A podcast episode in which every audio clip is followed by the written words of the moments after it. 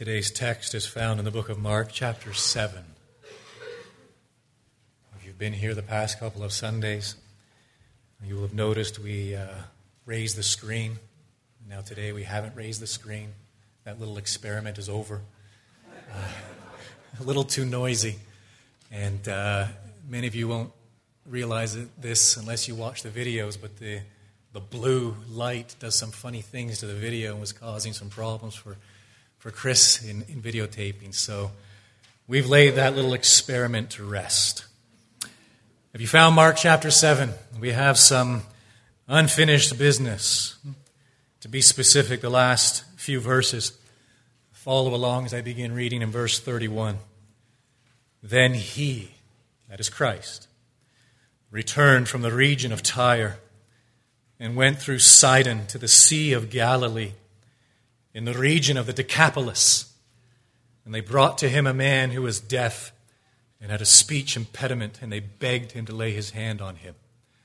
And taking him aside from the crowd privately, he put his fingers into his ears, and after spitting, touched his tongue.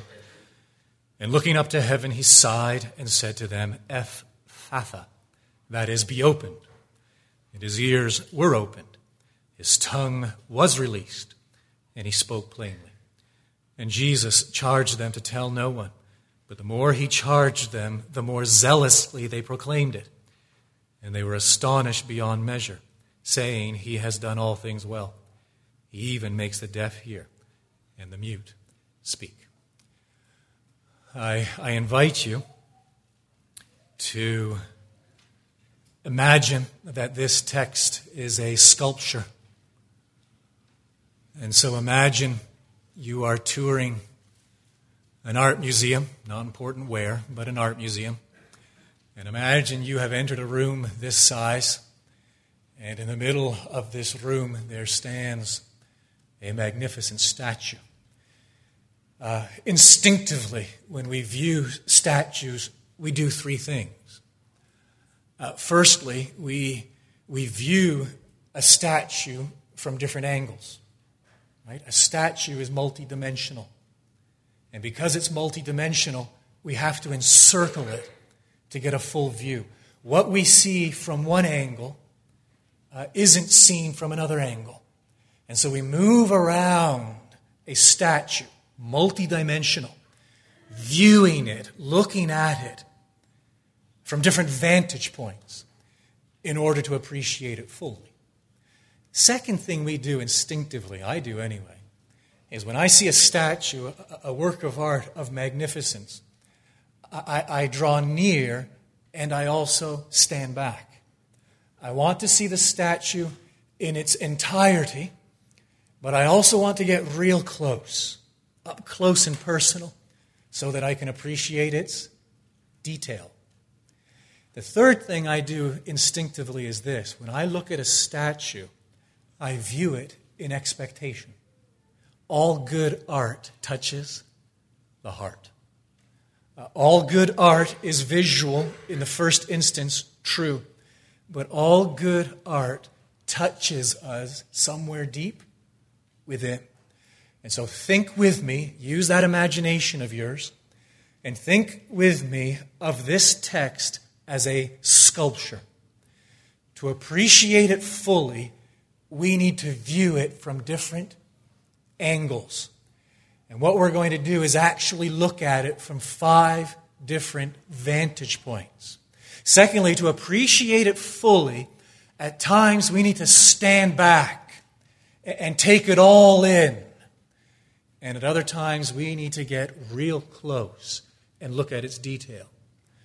And to appreciate it fully, we have to come with expectancy we have to come with anticipation, expecting that this text, by the Spirit of God, will elicit a response from us. So, are you clear? We've got this statue. The statue is this incident, this wonderful, magnificent miracle. The Lord Jesus healing this man who is deaf. And we're going to encircle it, stopping at five different vantage points, angles. We're going to draw in and we're going to draw out. And as we look at this statue from each vantage point, we're going to expect a response. That the statue, in its magnificence, this work of art, this splendor before us, elicits something in us. And so we're in this room, the statue, the, the sculpture is there. And we have this text, and we stop and we look at it, and the first thing we see from the first vantage point is this we see that Christ is the Son of God. That's what we see so clearly. We see that Christ is the Son of God. Look with me at verse 35. And his ears, that is the man who was deaf, his ears were opened, his tongue was released, and he spoke plainly. What is this? This is power. To be specific, this is creational power. Go all the way back in your mind's eye to the beginning of this book, Mark chapter 1, verse 1, and there Mark states it plainly that this is the beginning of the gospel of Jesus Christ, the Son of God. And he proves it, he demonstrates it. How? By showing, putting on display Christ's creational authority. And so Christ heals the leper. Uh, Christ heals fevers. Christ heals paralytics. Uh, Christ casts out demons. Christ calms a storm. Christ multiplies five loaves and two fish and feeds a multitude. Christ raises from the dead. All of these miracles attest to what? that Jesus Christ is indeed the Son of God. And this is another in a long line of miracles manifesting, displaying Christ's creational authority. In actual fact, there are two miracles. This might escape our notice. Look at verse 35 again. Miracle number one His ears were opened, his tongue was released. And so Christ restores uh, what this man had lost. He restores his hearing. But there's a second miracle here. We almost miss, we almost miss it if we read too quickly. Right at the end of verse 35, the last statement, he spoke plainly. How does this man speak words he has never heard? No speech therapy classes, folks. He does not learn to speak, he immediately speaks plainly. And so the problem, the ailment, his deafness is removed. And it is restored fully, whereby this man now speaks. And we have Mark putting it on display for us the creational power, the creational authority of the Lord Jesus Christ. We see clearly that he is indeed the Son of God. It's beautiful. And it elicits a response. What does it elicit from us? Fear.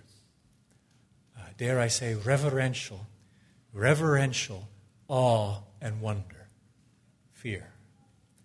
Friends, we do not believe in the Gnostic Jesus, that he is someone, something whom we encounter on our path to self discovery and self realization. We do not believe in the Gnostic Jesus.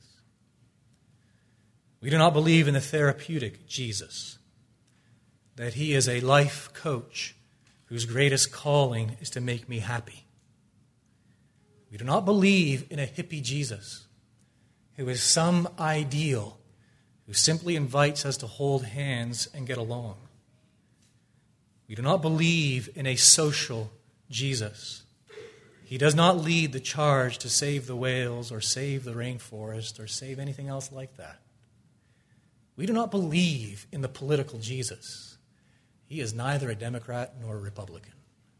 We believe in Jesus, the Son of God. And it elicits fear. He is our creator. He is our maker. He is our king and he is our judge. And he merits, by virtue of who he is in and of himself, he merits. And he elicits from us awe and wonder that expresses itself in worship. That's vantage point number one. Angle number one Christ is the Son of God. So here's this sculpture. And now we move on. We need a different vantage point, it's multidimensional. And as we move to our second vantage point, what do we see? We see this Christ inaugurates God's kingdom. Let me repeat it Christ inaugurates God's kingdom. Again, it's there if we care to look in verse 35. And his ears were opened, his tongue was released, and he spoke plainly. As I just said, this is a manifestation, a revelation of Christ's creational authority, Christ's creational power, signifying what? That a new creation is dawning. Now, here, we're standing back from the sculpture. We're not very close. We're way back, and we're trying to see it in its entirety. And to see it in its entirety, we need to understand that it, Scripture identifies the old creation, let's put it over here, and the new creation.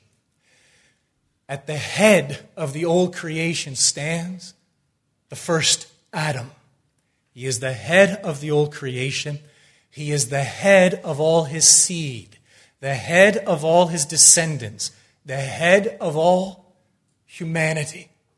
When Adam rebelled, when Adam fell, when Adam sinned, as the old poet John Milton expressed it, paradise was lost. Paradise lost. And in particular, when Adam fell, his seed, his descendants, all humanity fell with him.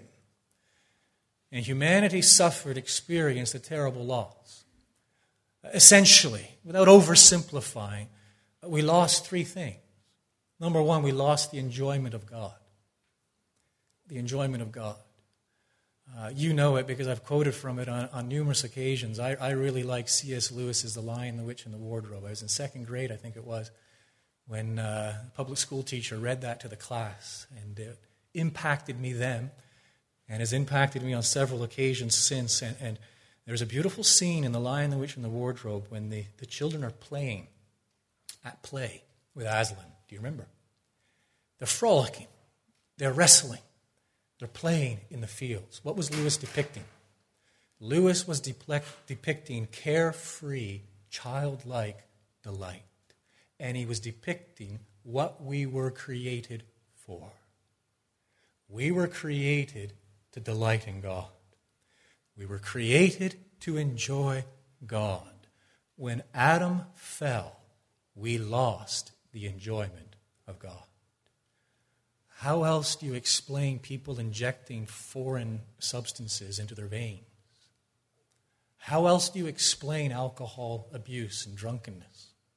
How else do you explain broken marriages and broken homes? How else do you explain teenage suicide? How else do you explain a society which revels in wealth and yet under the surface there is a pervading angst and cry of despair is because we have lost the reason for which we were created, the purpose for which we were designed, the enjoyment of God. Not only did we lose the enjoyment of God, but we lost the image of God. We were created to mirror God's holiness. We no longer mirror or reflect God's holiness.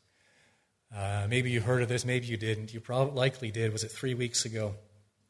uh, in Spain, a famous work of art from the 18th century. Did you hear of this? An 81 year old woman got her hands on it and decided she was going to restore it. Did you hear of that?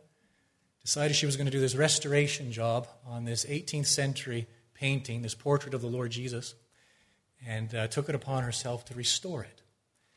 And it has caused a scandal ever since as uh, as art historians have labeled it the worst restoration job in the history of art. And uh, it now appears, I think it was in the words of one, of one uh, journalist, that the picture, the painting, now resembles a bloated hedgehog.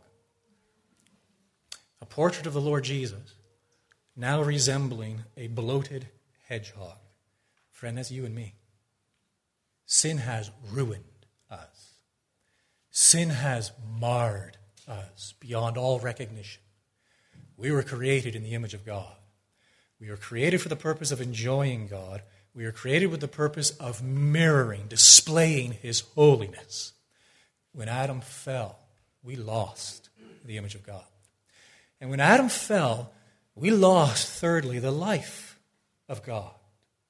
We were subjected to a curse. We were subjected to death and all its attending misery. And we, by virtue of the fall, inherited what? An old creation under a curse, subjected to futility. And Adam stands as the head of that old creation. Adam stands as the head of that old humanity. But here's the good news the Lord Jesus Christ stands as the head of the new creation. Now, think of this. Uh, remember, we're, we're standing way back from this sculpture. We, we, we want to see it in its fullness here, the expansiveness and the glory of it. You think in terms of the temptation, and you remember that Adam, when he was tempted by the devil, was where? In the garden. The last Adam, Christ, was where? He was in the wilderness. Adam, when he was tempted, was in a place of delight and plenty. Christ was in a place of wanting and despair. Adam was surrounded by tame animals.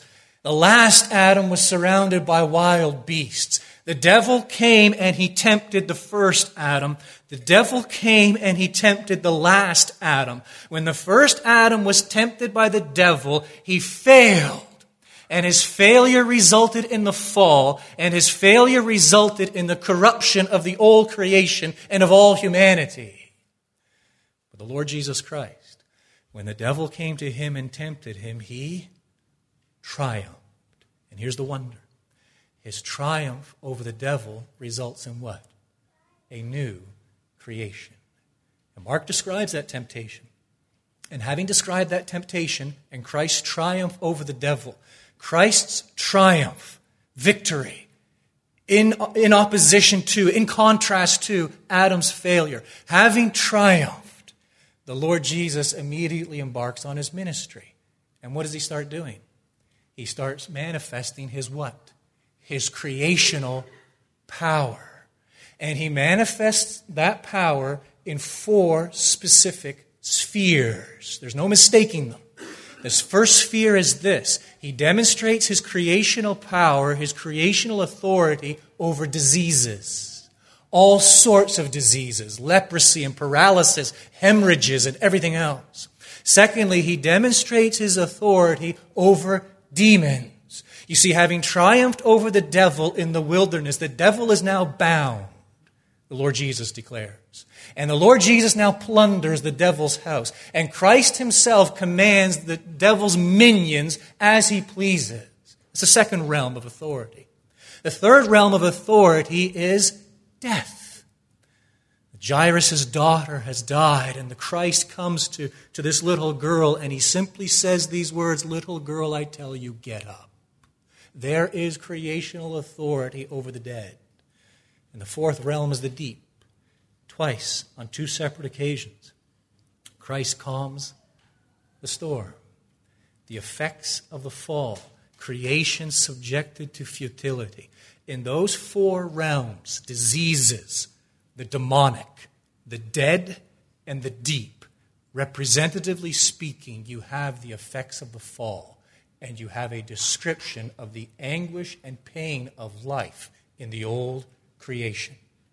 The Lord Jesus, having triumphed over the devil in the wilderness, having triumphed at the time of that temptation where the first Adam failed, he now demonstrates what? His creational authority, demonstrating what?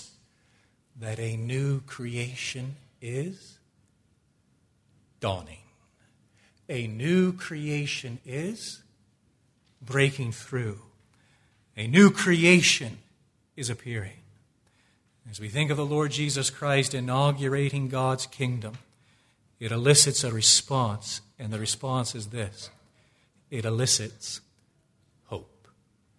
and so, our first vantage point Christ is the Son of God. Our response, fear. Now, this second vantage point Christ inaugurating God's kingdom, the breaking forth, the breaking in of a new creation in Christ, it elicits what? It elicits hope. I've explained this before, but it is certainly worth explaining again because it, um, it, is, it is key, Christian, to us getting things right and to our Christian sojourn here on earth. The Bible speaks of how many ages? Only two. There is a present age, and there is an age to come. Two ages. You imagine a time continuum here as you look toward me, beginning on the left, extending to your right, a time continuum. The present age begins when? At creation. And that present age continues until when? Christ's, listen carefully, second coming. The age to come begins when? Christ's, not his second coming, first coming, and continues into eternity. Did you get that? This is pivotal, pivotal to understanding our hope as Christians. There are two ages.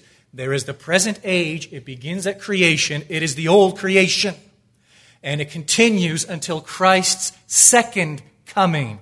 There is the age to come, the dawning of the new creation breaks forth at Christ's first coming. It continues into eternity. Do you know what that means? It means, simply put, there is an overlap between what? The present age and the age to come. There is an overlap between what? The old creation and the New creation. And so here we are as believers in the Lord Jesus Christ. Here we are as the people of God. We still live in the old creation. We still live under the curse. Yes, the new creation has dawned. Christ has inaugurated it. But he will only consummate it when? At his second coming, when the old creation, the present age, is finished for all time. That is key to understanding our hope, Christians. It is key to understanding that, yes, the new creation has been inaugurated, but it has not yet been consummated. Yes, God's kingdom has been inaugurated, but it has not yet been consummated. Paradise has been restored in part, but it has not yet been restored in full. And here we live, Christian. We live still under the effects of the fall. We still contract disease and we still die. And we still experience all kind of anguish in this life. But what is our hope? Our hope is as we look forward to the return of Christ, the consummation of the kingdom, the consummation of the new kingdom, the new heavens and the new earth in which righteousness dwells. And we echo the words of the Apostle Paul. The Apostle Paul, as he, as he thought on these things and saw them in their fullness, as he could say, Look, I, I, I do not consider, this is Romans 8 18, I do not consider that present suffering is worth comparing to future glory. I cannot compare the two. I suffer here, yes, the effects of the fall. Yes, the old creation still with us, but this suffering cannot even be compared to what awaits us future glory. And we live by hope. Hope is not some sort of vain imagination. Hope is a confident expectation. Hope is rooted on the promises of God and this assurance that he is faithful to fulfill all that he has promised to do, and a day is coming. It has already dawned. The kingdom has already dawned. The new creation has already dawned, but its a fullness is yet future. And so, you know what that means? Oh, it means so much. It means right now, I enjoy paradise spiritually. Why? Because Paul tells me that I'm seated with Christ in the heavenly places where I enjoy right now every spiritual blessing. And so I enjoy paradise spiritually now. In that coming day, I will enjoy paradise materially and physically. When that old creation passes forever, that, that, that, that, that age passes for all time, and the kingdom is consummated. The new creation is consummated. And again, in the words of John Milton, paradise is restored. And see, what we have here in John 7, verse 35, is simply an inkling of this. His ears were opened, his tongue was released, and he spoke plainly.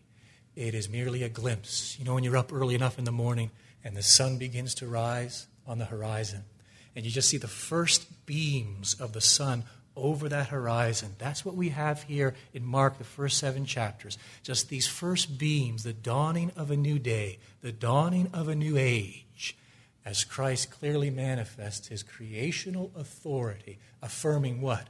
That he is inaugurating a new creation.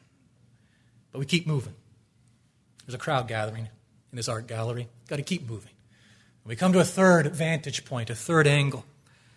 And what do we see? We see this Christ abounds in compassion.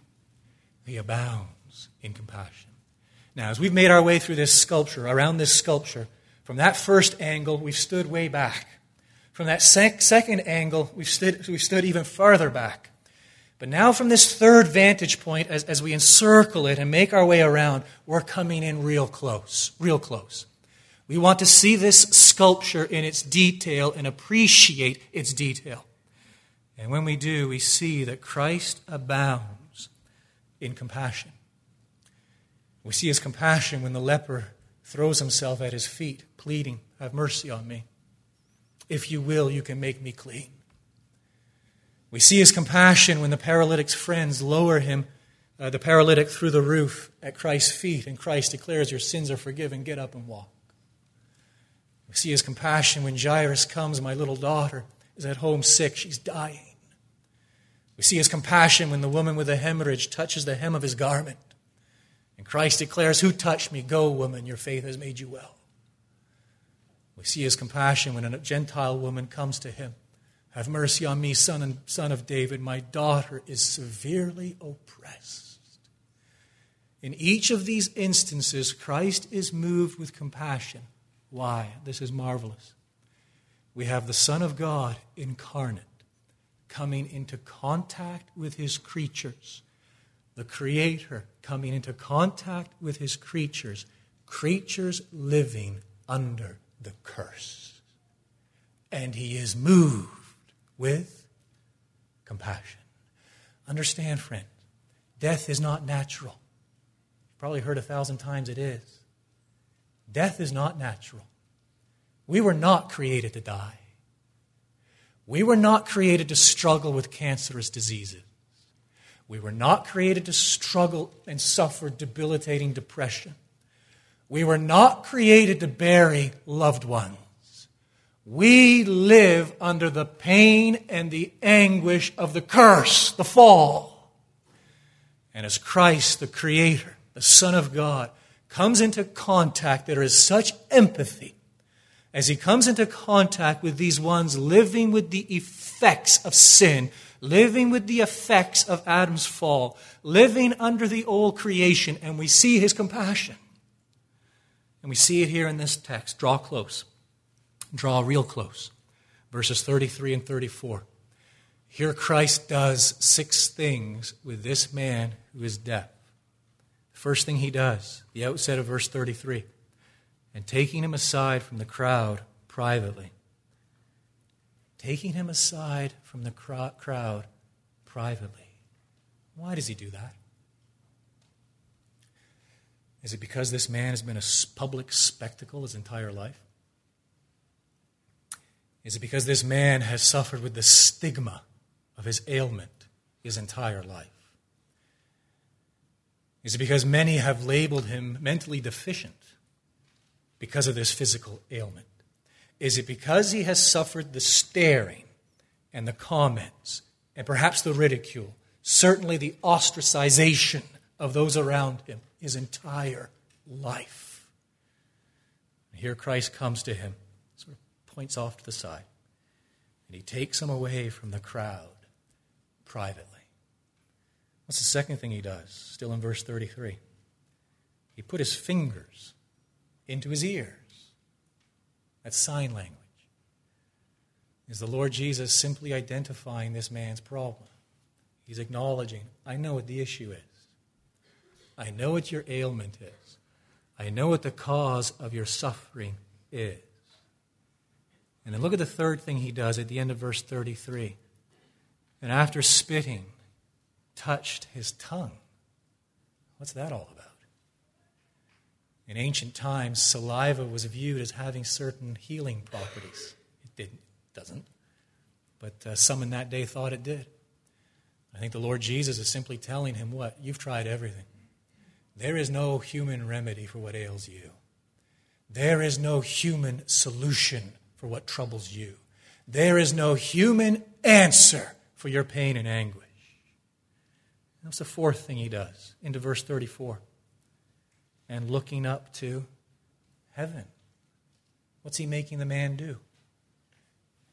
Don't you think the man's eyes stare would have followed Christ's?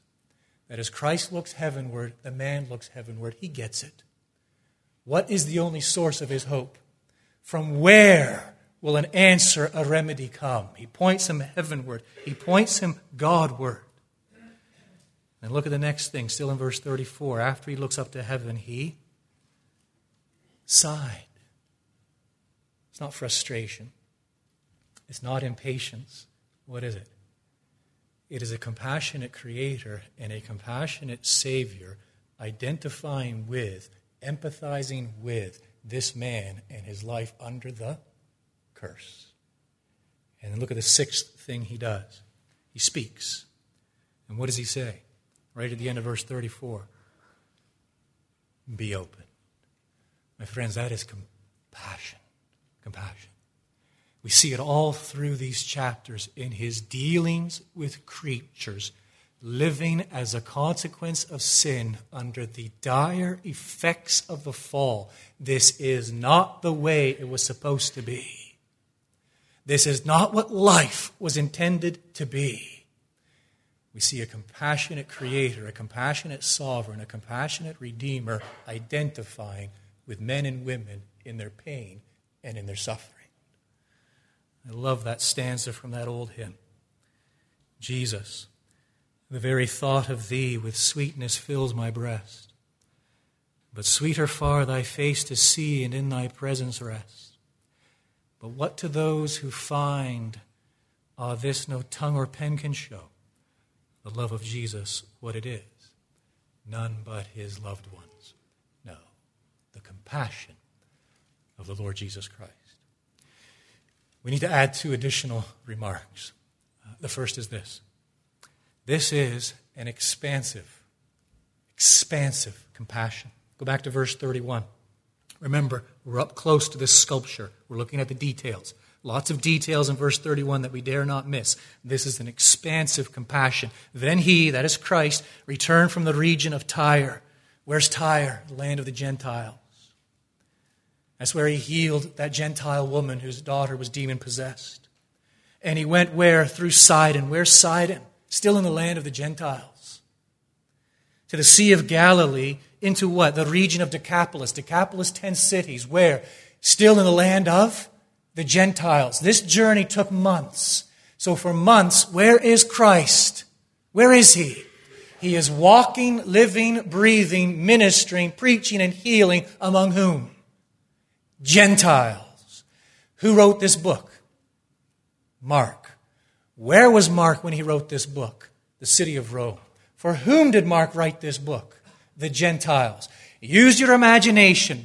Go back 2,000 years, first century. There you are living somewhere in the Roman Empire, and you've got your hands on this parchment called the Book of Mark, and you're reading it.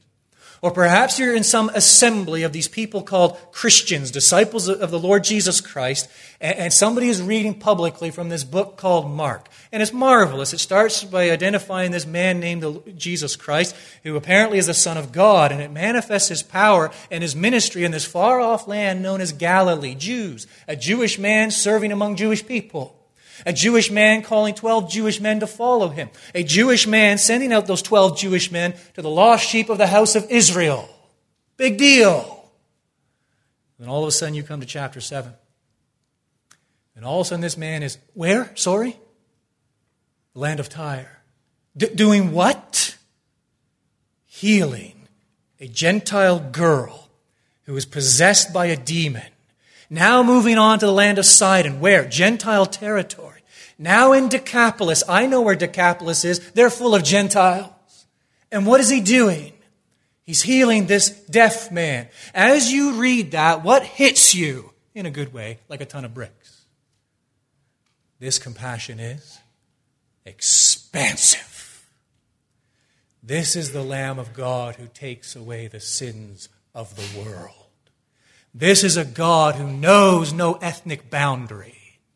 This is a God who has not come for one specific people's group. This is a God who does not bestow his favor on the basis of ethnicity. But this is a God who has come, the Son of God, the Good Shepherd, from one fold, yes, from the lost sheep of the house of Israel, and from another fold, the fold of the Gentiles, making them one, the people of God, the temple of the living God, the church of the Lamb of God. This compassion is expansive. But notice, secondly, this compassion is exclusive. It may seem like a contradiction, most certainly is not. This compassion is expansive, without parameters. But this compassion is exclusive. What do I mean by that? By that I mean Christ's compassion is tempered with severity. He extends his compassion.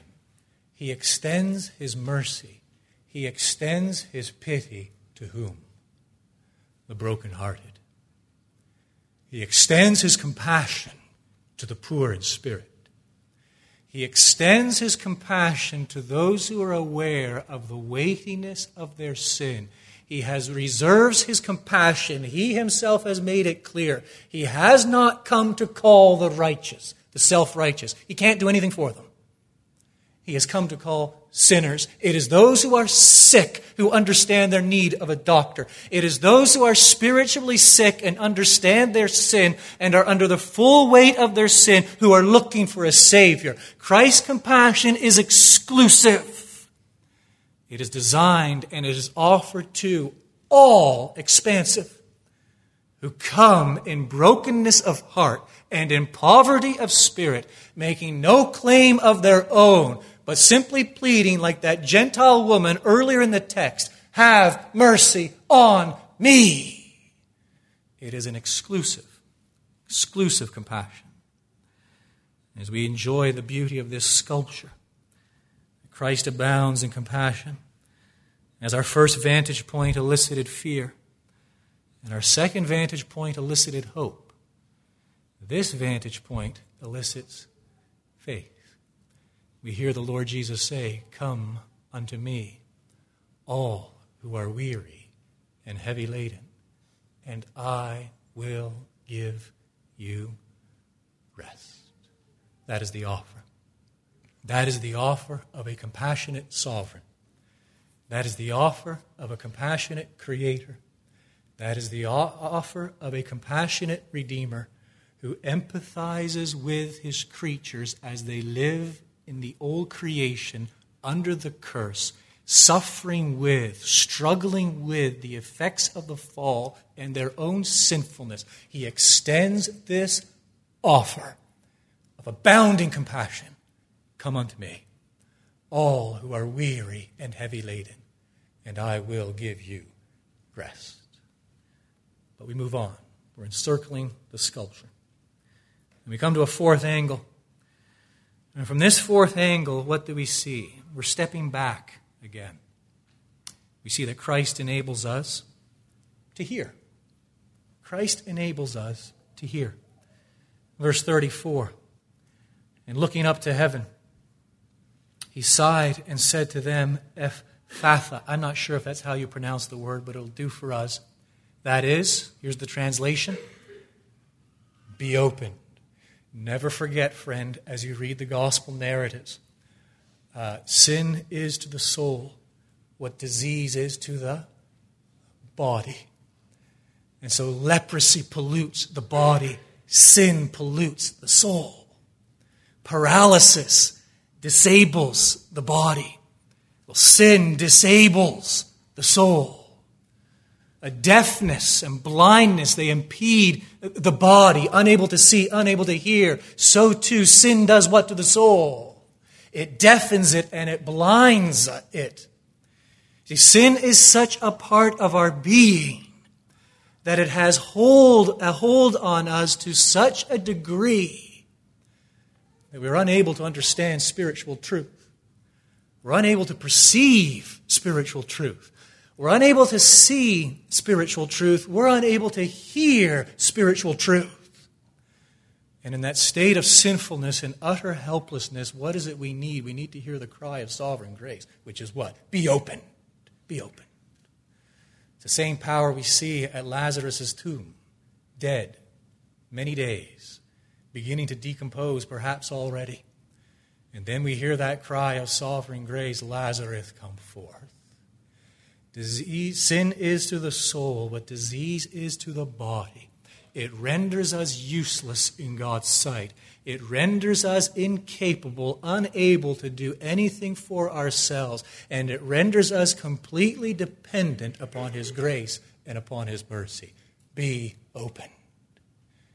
And when we hear the voice of Christ for the first time, we hear two things in particular, and I dare say we hear them the rest of our lives. The first is this we hear the crashing thunder of the law, condemned. That's what we hear. We hear the law in a fashion we've never heard it before. We hear the roaring thunder, the crashing thunder of the law condemned. We are like the Apostle Paul as he records it himself back in Romans chapter 7. At one time he was alive apart from the law. But when the law came home, what happened? Sin was revived and he died. And so at one time he had, he had a working knowledge of the, law, but never saw himself as God really saw him, never understood what he was like or who he was in light of a true understanding of the law. But the day came when he heard Christ's voice. The day came when the Spirit of God made the law alive in the heart of Paul. And as a result, Paul, what? He died. What is that? That is poverty of spirit. That is a man who has heard the thunderclap of the law.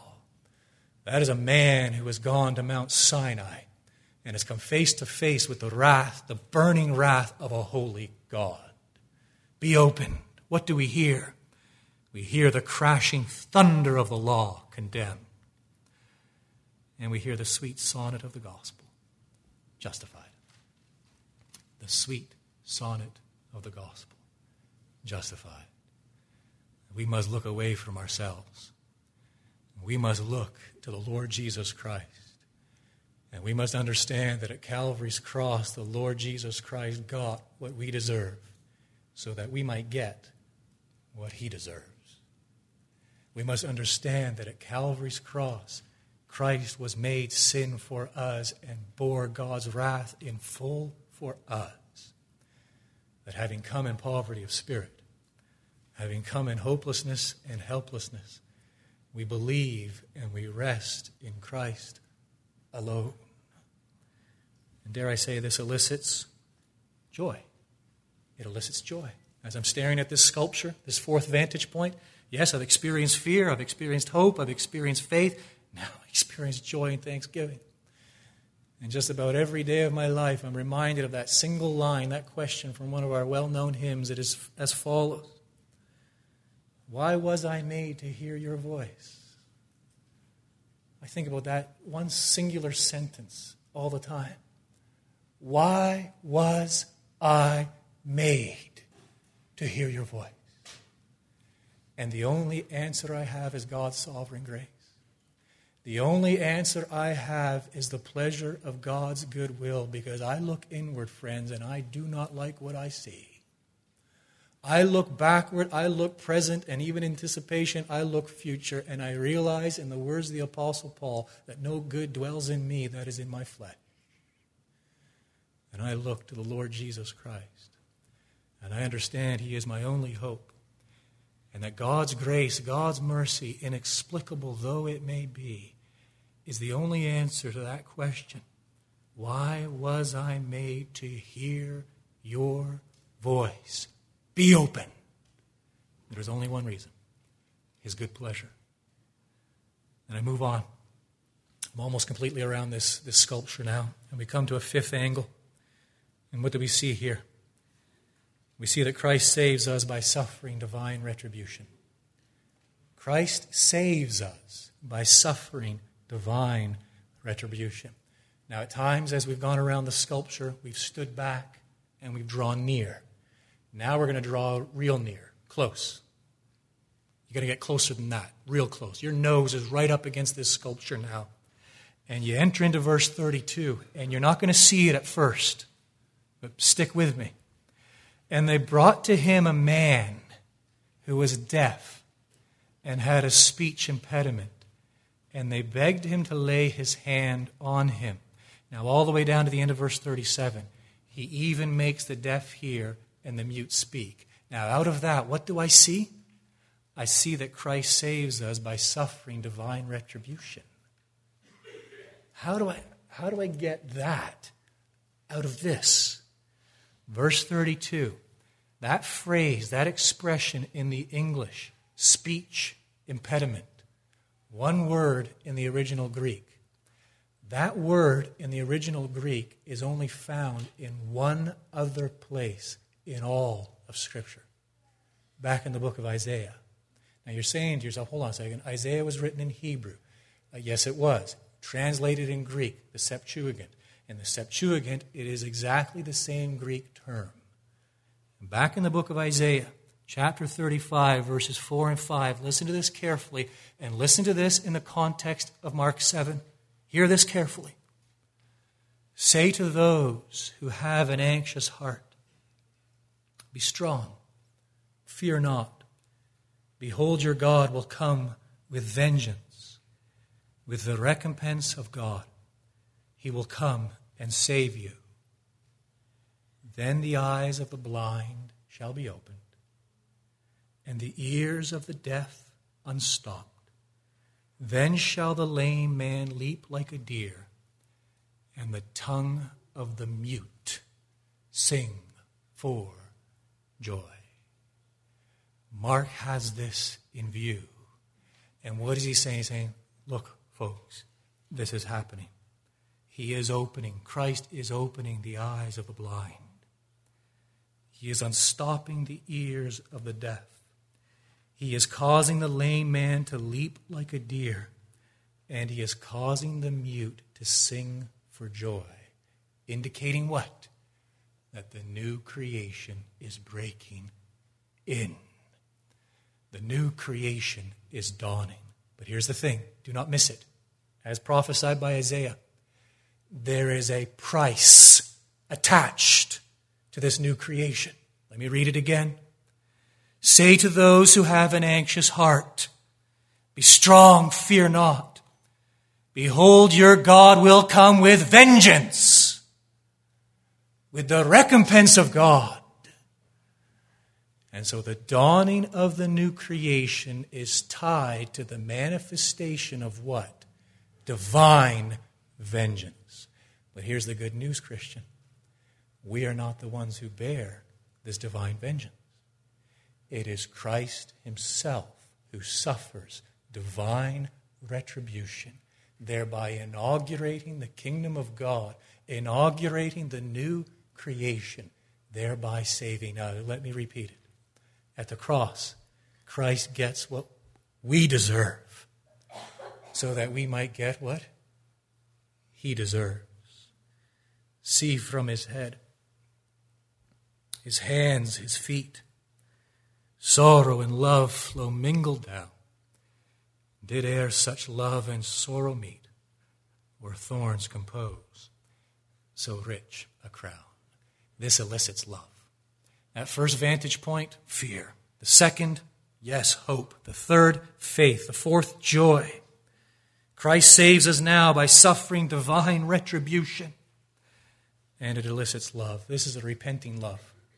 Christian, in light of this, why, why would you want to continue on in your sin? Doesn't this break your heart? Doesn't this melt you before the Almighty? Doesn't this melt us as we stand before Calvary's cross and behold such compassion, such love poured out? The Lord Jesus suffering divine retribution for us. Oh, this is a forgiving love. When we consider his mercy toward us, when we, forgiven how, when we realize how much he has forgiven us, surely it is time for us to forgive others. Surely it is time to forgive and forget what happened 17 years ago, 17 years, 146 days ago. And if I gave you enough time, you'd come up with the minute and second where you were, what you were wearing. Isn't it time to let go? Isn't it time to forgive? A forgiving love. This is a serving love. He has called us to be his disciples. He has called us to follow him. He has called us to lay our lives as burnt offerings upon the altar. And this is a crucifying love. What does this world possibly have to offer us? What could we be living for in this world that could possibly compare to the exceeding excellence of the Lord Jesus Christ? Set your minds on things above and not on things below. Oh, as I see this sculpture, as I see the Lord Jesus saving me by suffering divine retribution, it elicits love. Now we've made it, right? We've made it around the sculpture in this room, and we're uh, time to move on. It's time to exit, and we're leaving through the doors. And we take one glance back, one last look. Look at what we read in verse 37. And they were astonished beyond measure, saying, He has done all things well. That's our response. As we've drawn near and stood back, as we've encircled, and as, as, as, as, this wonder has elicited such response from us, we top it all off with these wonderful words He has done all things well. Now, in a song of grateful praise to Christ the Lord, our voice will raise. With all his saints, we'll join to tell Christ Jesus has done all things well. All worlds his glorious power confess, his wisdom all his works express. But oh, his love our tongues would tell Christ Jesus has done all things well. And when on that bright day we rise, and join the anthems of the skies. In heavenly songs, this note, note shall swell Christ Jesus has done all things well. Our Father, we pray this day that you would look with mercy upon us. Do not leave us to melt in the hand of our iniquities. We confess that we take hold of many things. Many are the trifles and vanities that captivate our hearts, luring us away from you. Oh, that you would rend the heavens and come down, that the mountains might quake at your presence. Our Father, we confess that that is what we need. That the lost might be saved, that the wayward might be turned, the proud might be humbled, the troubled might be comforted, and the downcast might be encouraged. We need and long for a deeper awareness of your glory, a clearer sight of your majesty, a greater knowledge of your holiness. Therefore, we pray, give the blind eyes to see, and give the deaf ears to hear and we ask it in the name of Christ.